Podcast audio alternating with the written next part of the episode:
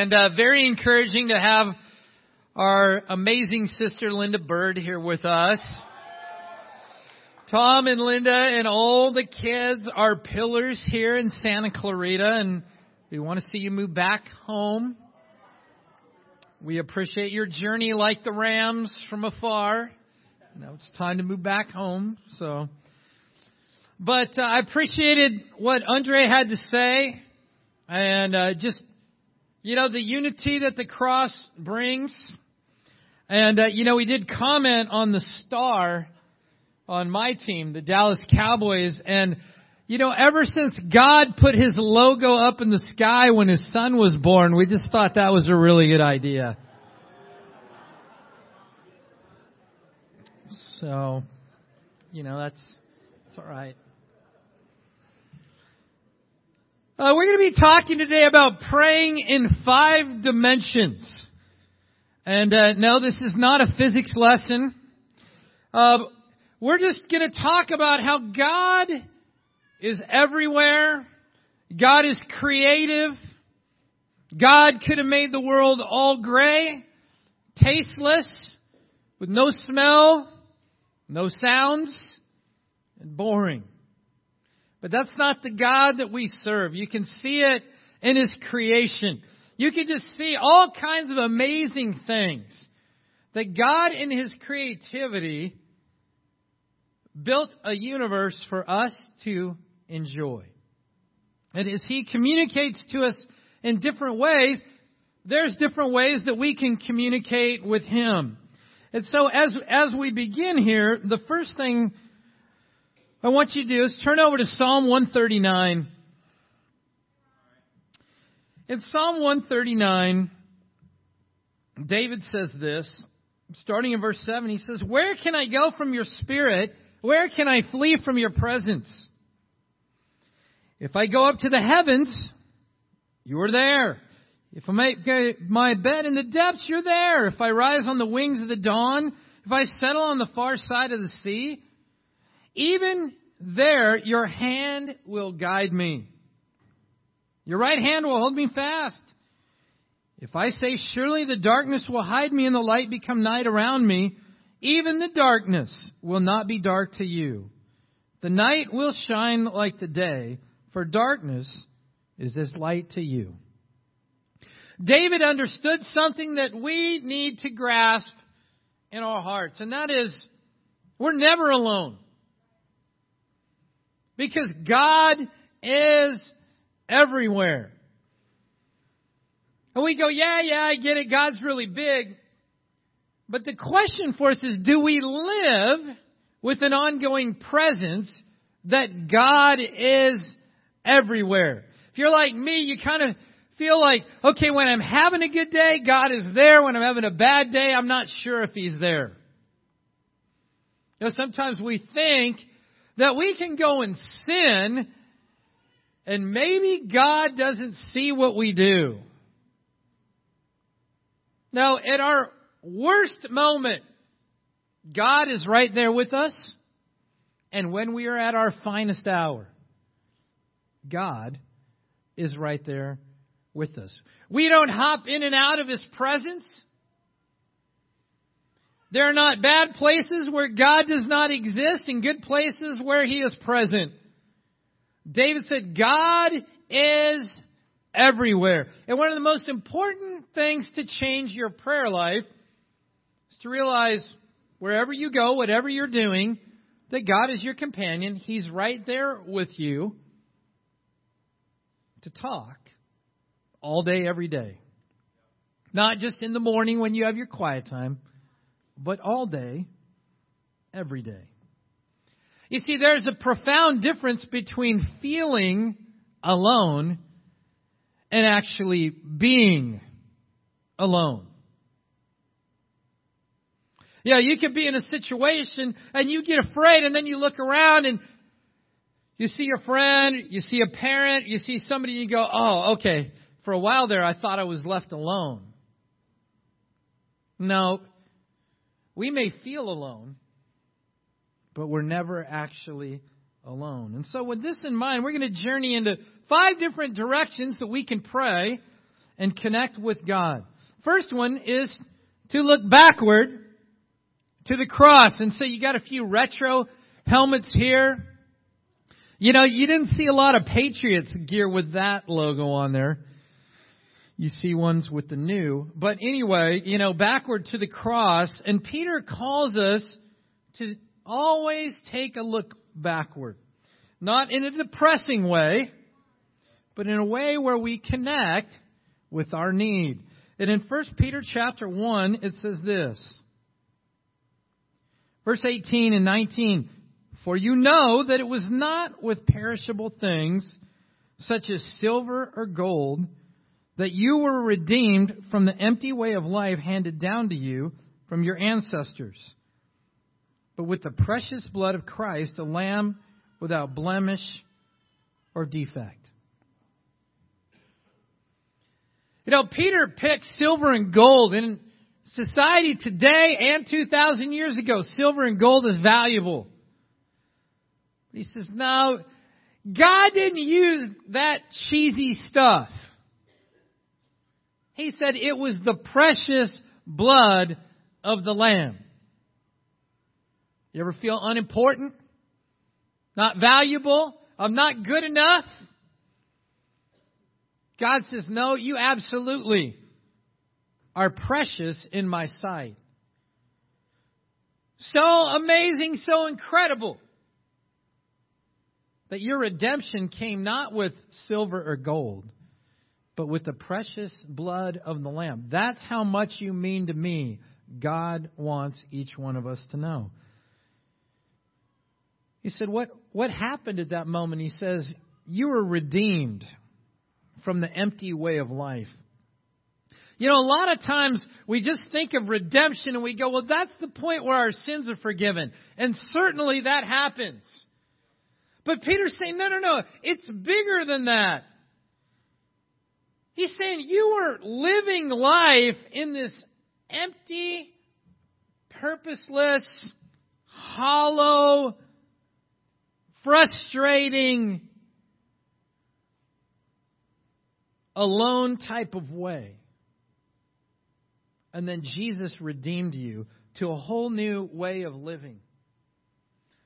We can be totally different now because we're not locked into emptiness or frustration or pain or hopelessness.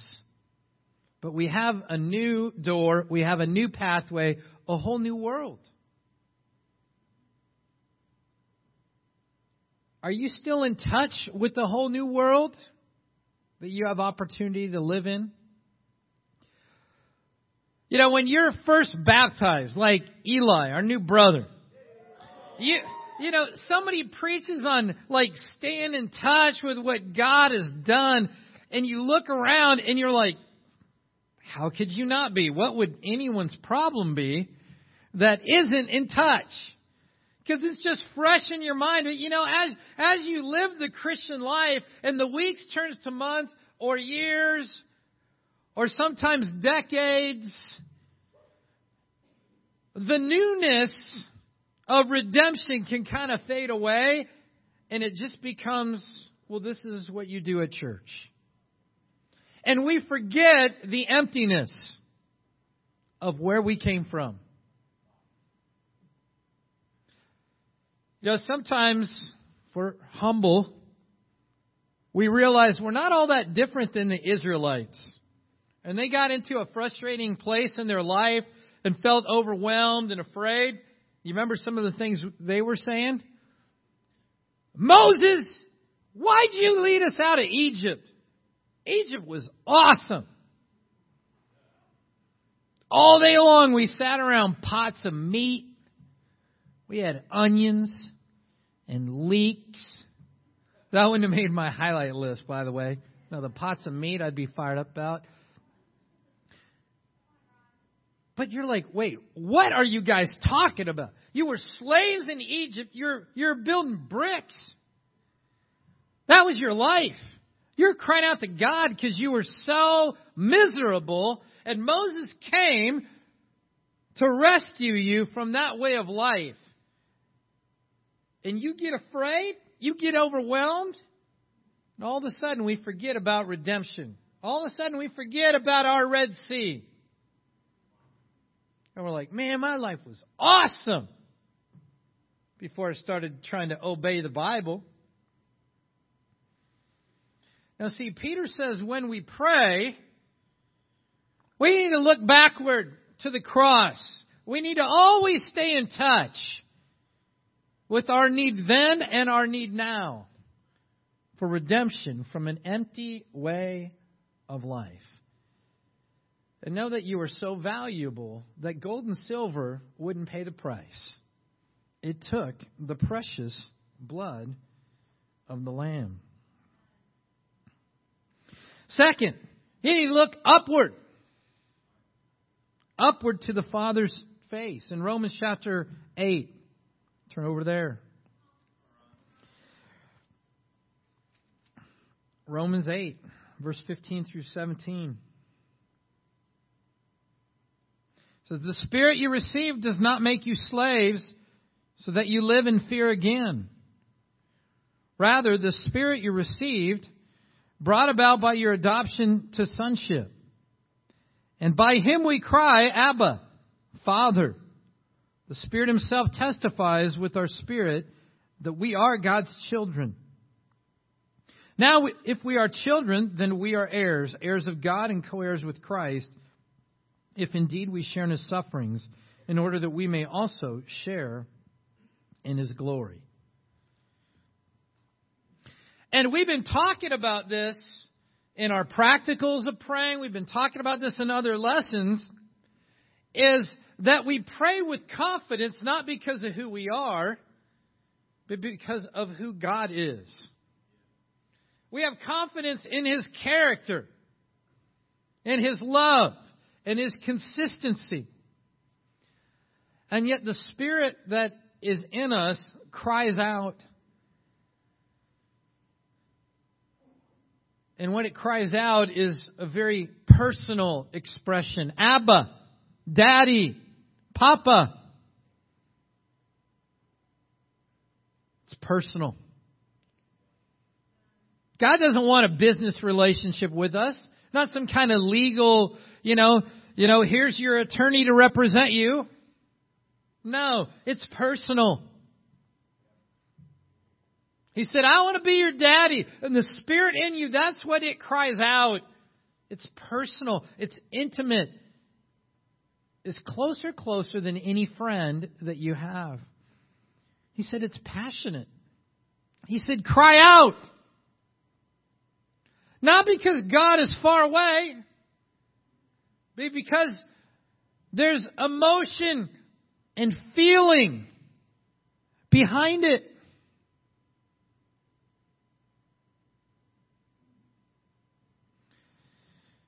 You ever been passionless in a moment where you should be fired up? You know, it, it doesn't fit, does it? We're like, wait, what's going on? There's something wrong on the inside. We're not yelling at God because He's hard of hearing. We have passion in our hearts. Like everybody wants to be in a relationship where there's that, there's that passion and meaning and emotion and not just kind of this casual like, hey, great, yeah, nice to be with you. You know, better than doing nothing. Like, you want to know that it matters. That there's a heart involved in it.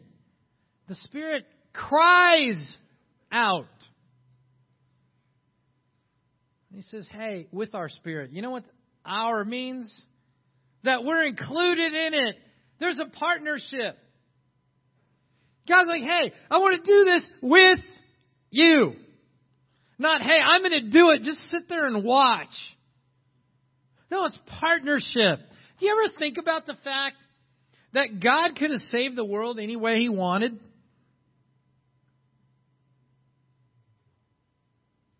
God could have raised Jesus from the dead, and He could send a vision to every single one of us. He could have us sit down with multiple angels with highlighted scriptures and say, here's what you need. So please change this because I want to be with you for eternity. God could have done it that way. He's like, nah. I'm going to do it a different way. I'm going to partner up with some redeemed, sinful, imperfect people made in my image. And I'm going to use these people. And together we're going to do my work. They're my apprentices. They're my partners. I want them to be my ambassadors, my messengers, my sons, my daughters. Jesus says, my brothers and sisters in Christ. This is partnership. So when you look to the Father's face, you speak differently because you have a different picture in mind. So you pray with that vision of who God is. You know, one of the things that I have to work hard, I, have got an active mind, even when I'm alone. I remember when I was training for the LA Marathon, I ran it a couple times, or I should say I kind of sort of jogged it a couple times. I don't know if it was called running. Um, slightly faster than walking fast. But I remember my wife going, like, so, like, what do you do during those hours that you're running all those miles? And I was like, nothing. She goes, yeah, but you have hours. You must, like, think about stuff. And I'm like, no, it's just like a, a billion little micro thoughts. Yeah, but what do you think about? Remember when, one day when she asked me that, you know, what, what is it that you thought about? I go, well, I was thinking about the next time I change the oil, do I want to use like regular oil or synthetic oil? She's like, why are you thinking about that? I go, I don't know. You just asked me what I was thinking about. I didn't say it had a reason. You asked what the thought was, and at that moment, that was it. So, when I try and pray in the Father's face, I can be distracted up here and in here. So I'm trying to say words and communicate, kind of like having a conversation with the TV on and checking your email at the same time. Right? And you're like, wow, I'm just not really connecting with God. Yeah. Stop whatever else it is that you're doing. Sometimes I literally have to go, okay, I just, I gotta stop thinking thoughts right now, and I just need to take a deep breath. Like every day, we're day 21 today. You're looking at that verse, and you're reading it over, and you're speaking it out loud, and you're praying about it, you're not supposed to go, oh, cool, there's a thought for the day, and on our thoughts go. No, we're supposed to actually pause and stay in that moment and go, is there a message? God, I want to have a conversation with you about this. Okay, let's speak here for a moment. But sometimes it takes me so long to quiet my mind and my heart because stuff is just all over the place.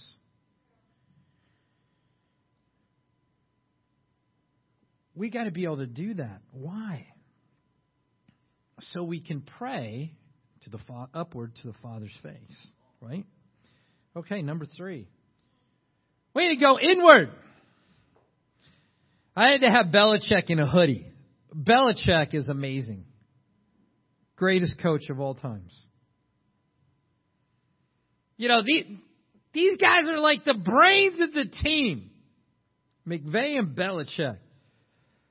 You know, it's like, here's what's going on, on the inside. And then, you know, you see the team perform out there, but there's a game plan, there's changes that are going on. You see, you have your outward happenings in your life and the things that you do, but then there's this whole world on the inside. And Paul tells us in 2 Corinthians chapter 3, he says this, verse 5. Examine yourselves to see whether you are in the faith. Test yourselves. Do you not realize that Christ Jesus is in you unless, of course, you fail the test? He goes on to say, and I trust you will not have failed the test. You know, they, examine yourself. My father was a dentist for 52 years, and I worked for him for a summer. And it was really interesting to see people coming to the dentist. First of all, nobody was pumped to go to the dentist. But you had some people that hadn't been to the dentist forever, and it usually was an abscess tooth, root canal, something severe that was forcing them to the dentist. Now, a dentist will tell you you need to get your teeth cleaned every six months. And you go, that's just a money grab for a dentist. It is not. Although it's profitable for a dentist, it's actually your best interest in mind. Because it takes six months for a teeny tiny cavity to develop. So if you go to the dentist every six months, the, the worst thing that you'll deal with with your teeth, it's not gum disease, that's a different sermon. the worst your teeth will face is a teeny tiny cavity. But there are people that are like, no, I don't want to go. Why? You know what it is deep down? I don't want to find out that anything's wrong. You know, it's kind of like not opening the credit card bill. As if somehow, if we avoid the subject, it's going to go away. It's not really there. If I don't go to the dentist, my teeth will fix themselves. We do that in our spiritual life. You hear, examine yourself. See, I knew it. I'm a failure. Yeah, he's preaching my point. Okay, that is not Paul's point.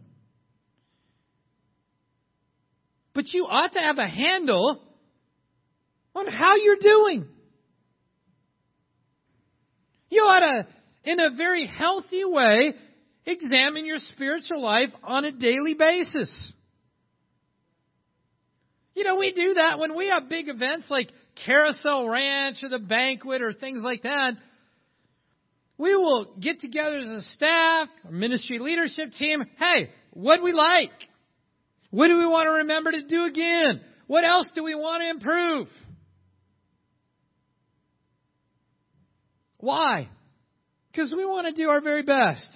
Now, can you imagine our spiritual life? We're like, nope, don't even want to think about it. Paul says, you got to examine yourself. One of the things you got to do if you're going to pray inwardly is be honest. I know this was talked about before, but, but we love and worship a really big God. Nothing we tell him is going to overwhelm him.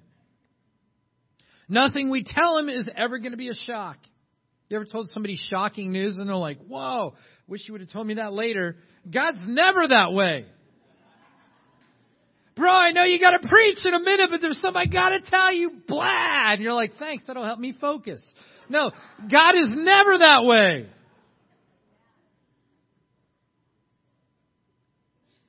God is always like, thank you for letting me know.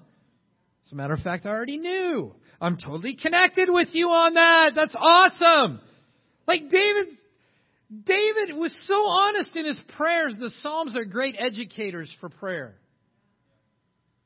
He went from, I'm so discouraged I want to die to kill my enemies to I'm bummed out and I don't know why. All over the place. But you're not going to examine yourself inwardly if you're afraid to be honest with God in prayer, somehow believing that He's going to be offended if you tell Him how He already knows you really feel. No, it's just going to help you connect to God, but you got to examen yourself. You know, one of the things I've been uh, challenged to do is this. It's called a prayer of examine. And it's been going on for almost 2,000 years. And all it is, is ending every day with this, with this process. How'd today go? How'd you feel about it? Where are the times you felt close to God? Where's the times you felt absent from God? Why? What was going on? When you felt absent from God, why? Why do you think that was? You felt close to God. What was it that was going on? Why you felt that connection? You know, you hear that. It takes a few minutes. It's amazing what you learn about yourself and the awareness you gain just by taking that few minutes every day. But what is it? It's examining yourself. How'd your day go? It's kind of like when Michael and Luke were little, the way home. Hey, anything good or bad happen at school today? That's all I wondered.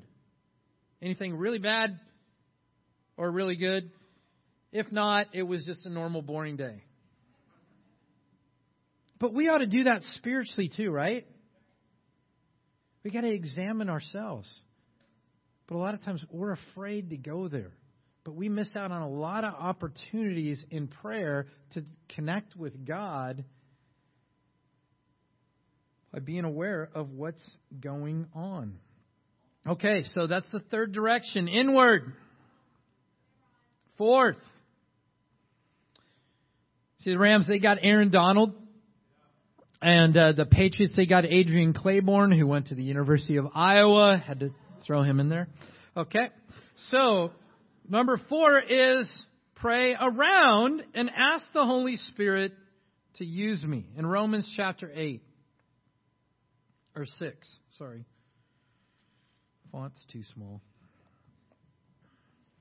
Romans 6, verse 13 says, Do not offer any part of yourself to sin as an instrument of wickedness, but rather offer yourselves to God as those who have been brought from death to life, and offer every part of yourself to Him as an instrument of righteousness.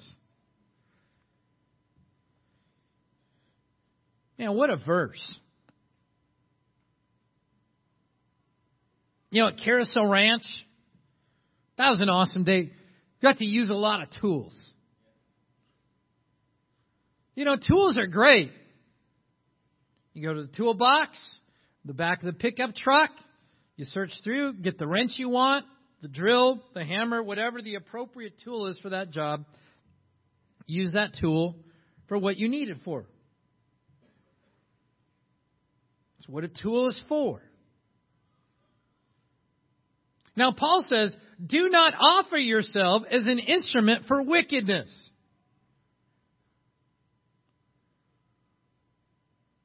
Like, why would he need to say that?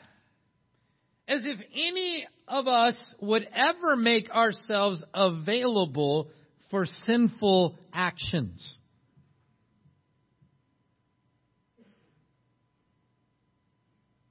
Yeah, you see where we're going, right?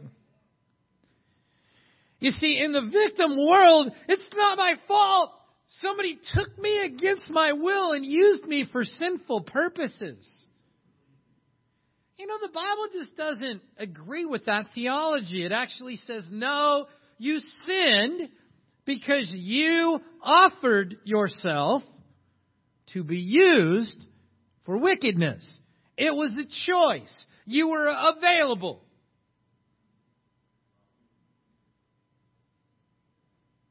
You know, wouldn't we do so much better if we were just never available for sinful things?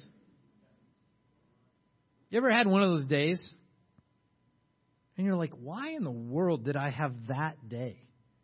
I was not planning on doing those things that day. I should have spent my time doing other things. That's what Paul's saying. It's a choice. But what's the flip side? Well, either offer yourself to be available for sin, or you offer yourself to God to be used by Him for His purposes. Now, of course, this is the logical choice, right? But wow, is this one tough in practice?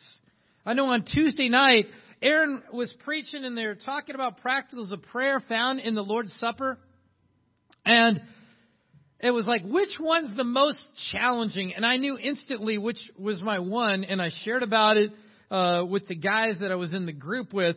But it was the idea of offering yourself to be used for His purposes. And what I connected with in that is I want to be used to do God's work. Hopefully that's, you know, comforting as a minister that I, you know.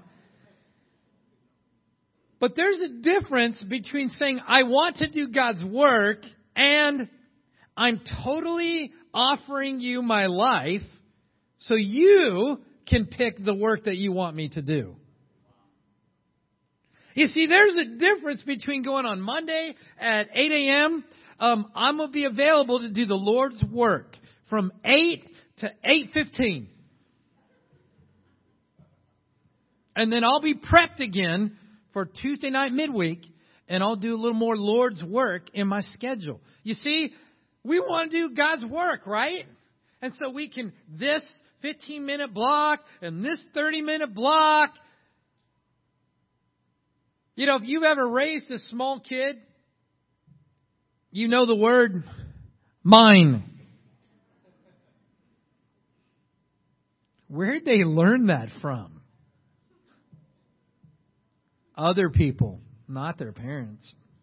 We don't, we never do that. You know, it's pretty interesting in our home these days. You all know we have a, a really great dog, Bailey. Bailey does not say mine, but she lives it out. So Hunter, our grandson, comes over and Hunter loves to play catch with balls. So you roll it to him and he picks it up and then he just throws it back. And sometimes he swipes it across the floor. But all of a sudden, these balls that have just sat on our floor a lot, as soon as Bailey sees a ball go, that's mine. And Bailey, Bailey, she's got a plan. She's a smart dog. Hunter gets one of Bailey's balls. Hunter will go over and lick Hunter's face. Bailey will lick Hunter's face. And then when Hunter goes like that, she grabs the ball out of his hand. She does. You come to my house, if Hunter and Bailey are there in a ball, and you'll see this. It's very scripted. If he swats it across the floor, Bailey runs and grabs it. Why? That's my ball. You know, we do the same thing in our Christian life. We don't want to go, hey, God, here's my life. Take it. Do whatever you want. My job, my schedule, my money, my time, my relationships, my hobbies, my kids. It's all yours. Have at it.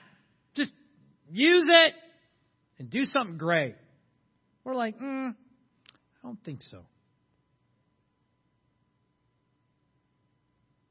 Because what if he wants to use my life at a time where I have a different plan? Then what? See, and there's the difference between wanting to do God's work and offering yourself up as an instrument for righteousness. You see, I need to be in touch with my own heart or I try and run my own ship. God does a much better job. And so we got to look around so the Spirit can do what the Spirit wants to do in our life. Fifth direction is forward. Forward to my future with God. And I love what Paul says in Philippians chapter 1. He says this Being confident of this, that he who began a good work in you will carry it on to completion until the day of Christ Jesus. That Paul's like, man, we're, we're confident. Confident of what? That Jesus is going to finish his work in you. You see, the Christian life is more like an artistic masterpiece than it is a math problem. See, a math problem you get right or wrong. An art piece, you can always work on it. But sometimes we kind of look at our life like building a house. Can you imagine coming to a house that's half built and going, well, there you are. That's you. That's your life. God's like, ran out of resources. Sorry. No roof. No furnishing. That's just lame old you. Your walls and a foundation. I really thought it was going to be great, but it's kind of lame. Some of us, that's what we think God is doing in us. I don't like where I'm at. I had this vision of being somewhere else, and I'm here and I'm not there. God's not done with you. That's just a journey. I remember one of the biggest challenges I had studying the Bible is when I really started learning the scriptures, I realized that what I thought was the correct understanding of scripture wasn't. And I had a choice to go, oh wow, I totally failed for 21 years. I taught people wrong things. I'm a failure. Or you can say, it's just a stage on my journey. That's just part of the growing process. God is still shaping and molding. And that's exactly what He's doing. I, I told Mike, hey, sorry I had to convert you twice. The first time I was wrong. But you needed double forgiveness for all that you did anyway. He's out of town. He knows it's true anyway. But when you pray, what's the vision you have with God? What does the next week, month, year, decade look like with you and God? Is it spectacular? Is it amazing? Is it incredible? Or is it filled with fear and hesitation or discouragement? You see, if you realize that where you're at, just a stage on in the process. It's art. God's still shaping. He's still molding. He's still creating in you. And He's not going to leave you half done or three fourths done. It says He will carry it on to completion. God is doing amazing things in you. When you pray forward, listen, what, what's, what's forward? The future? That's your future with God. That's not only what He's doing in you, what He's doing with you, what He's doing around you, what He's building in you. Jesus called Simon Peter a rock long before he was a rock. Jesus got nicknames for all of us, and they're all good ones. They're visionary ones. Because he sees the work that he's doing, and he knows it's going to go on to completion. God is everywhere, never alone. And we need to set our minds in five different directions when we pray. Backward to the cross and stay connected with our need for redemption and where we came from. Upward to the Father's face. We're connecting with God with confidence. Why? Because who He is. It's personal, it's passionate, it's a partnership. Inward to Jesus and me. We got to examine ourselves. What was good? What was bad? Where did we feel close to God? Where did we feel distant? And why? We got to pray looking around. Giving ourselves to God solely for His purposes and forward to our future with God. We do this with God, you'll be great, but not just great. You see, because even Tom Brady agrees. Praying five dimensions, and he's got his five fingers up to let you know don't leave out any of the five to the true goat, God Almighty.